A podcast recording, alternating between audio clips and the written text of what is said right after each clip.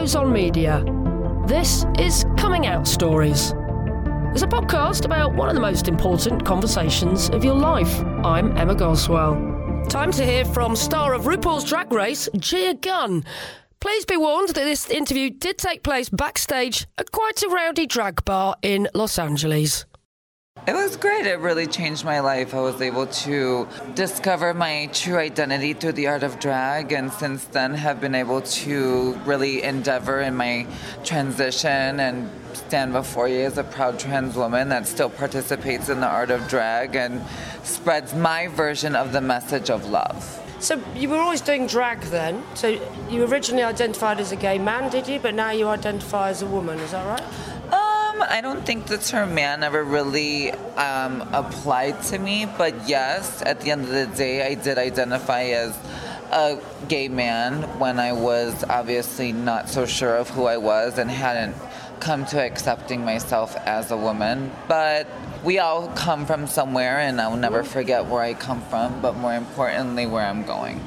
So, geographically, where did you grow up, and what, what was your sort of experience like growing up and accepting your gender identity? Um, I grew up in a small suburb in Illinois, uh, right outside of Chicago, called Carpentersville, in a very modern Japanese American household in which fortunately allowed me to express myself femininely in a feminine manner without any judgment. Um, at the f- age of five years old, I started studying uh, Nihon Buyo, which is the Japanese classical dance form found in kabuki theater, in where men portray the roles of, of women and um, as expressed through a dance form. I then later continued with that and started drag at the age of 18 once I had first met my first transsexual performer and I said, "Hey, you know, I I definitely would like to be on stage and I definitely can see myself doing that, not knowing at that time that I obviously was a woman, but society doesn't tell you that it's okay to be that and so drag was an outlet for me to have an excuse to express myself as a girl. Was there a moment then when you suddenly realised it's not just about the drag, I identify as a woman? Can you remember that moment, that, that realisation?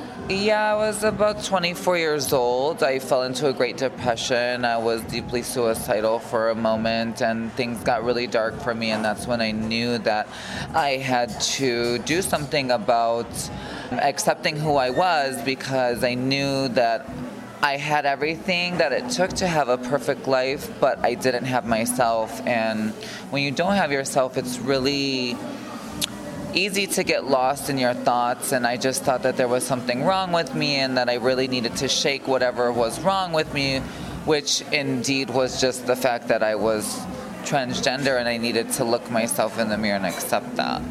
And you, you obviously did do that, but can you remember the first time you had a conversation with another human being and, and sort of voiced it? Well, I came out as trans um, about two years ago on March 31st, which is um, Trans Visibility Day, um, via Instagram, which is my strongest uh, social media platform. So I actually didn't come out to just one person, but I came out to hundreds of thousands of people. So you've got hundreds of thousands of followers on Instagram. How did they respond? Very positively. I think at the end of the day, people are looking to people like myself that have a platform for a sense of guidance, not only entertainment, but also guidance. And we represent a community that's very strong and very um, independent in who we are and what we do. And so I had a, I, I thank God I had a really great response from my followers as well as my family, my friends, and everybody else that was surrounding me and still is surrounding me at that time. Was your family the most important response? Um, no, I think my response was the most important. I think sometimes it's really hard to accept yourself, um, whether you be a man or a woman, or a trans man or woman, or heterosexual or homosexual or gender nonconforming. I think at the end of the day, we all need to accept who we are, and the sooner that we can do that, the better uh, we will be. And I just realized that you know, before expecting anyone else to love me, I had to love myself. Did you have that conversation with your family at all, though? And, and if so, how did they respond? I did. I, I, you know, I was dressing up in drag for many years and, and, and touring the, you know, the world already in drag. So I don't think it was a, a surprise to my family, but it's, you know, it's difficult having a sense of, of loss or like you're losing, you know, which at one point, you know, obviously for 25 years was my parents' son, and now, you know, is not only gay and not only a drag queen, but now, you know, is becoming a woman, mm-hmm. um, not only mentally, spiritually, but now physically. I think, you know, I will never know what that feels like, but um, it's not only myself that's obviously going through a transition, but, you know, everybody else that's involved in my life is also on this journey of transition with me. So it's my responsibility to keep everybody um, in the loop and not keep anybody in the dark, especially if they really mean a lot to me. Are they happy now? Are you all? Are you happy now? I am. And I think me transitioning has been the best decision and the best thing that I've ever done. And um, I feel very empowered and, you know, quite fortunate to be able to make it to this point in my life. And I just thank God every day and I count each day uh, with every blessing that comes my way. And I will continue to use my voice for those that don't have one there'll be a lot of people listening who may not have the courage or the bravery to do what you've done. What would your message be to them? Honestly, it sounds cliche, but just to be yourself and know that only you can make it happen for yourself. Only you can put in the work and um, discover who you are. I think we're all born naked, and everything else um, isn't necessarily drag, it's whatever you want it to be. And it's just so important that we also understand that you know um, gender identity and sexual orientation are two very different things. And i also think a lot of people are really confused about what this means but when you really break it down it's quite simple. And i think the sooner people can accept that the more clearer they will become in their life and the happier they'll be. And the happier they'll be. And you know what? There's a lot of people out there that aren't so sure of who they are, and that's okay too. I know that there's people out there that are very happy just being two spirited and not necessarily being a man or a woman or gay or straight.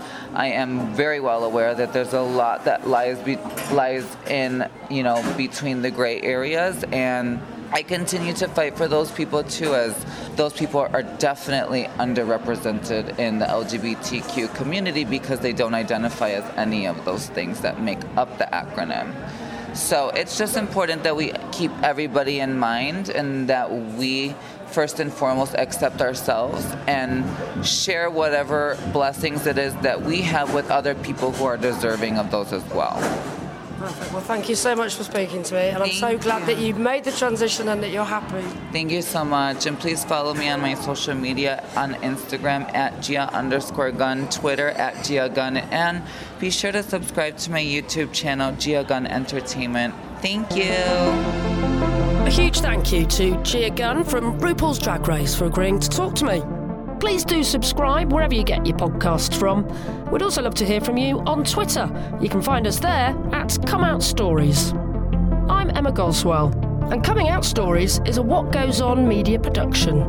Next time, you'll hear from Louise Wallwein. She's a poet, a playwright, and a performer, and an MBE. She grew up in care and came out to a social worker while being raised by Catholic nuns in a care home. She reacted really badly to it and would often threaten to send the police. And she kept trying to convince me that it was illegal to be a lesbian.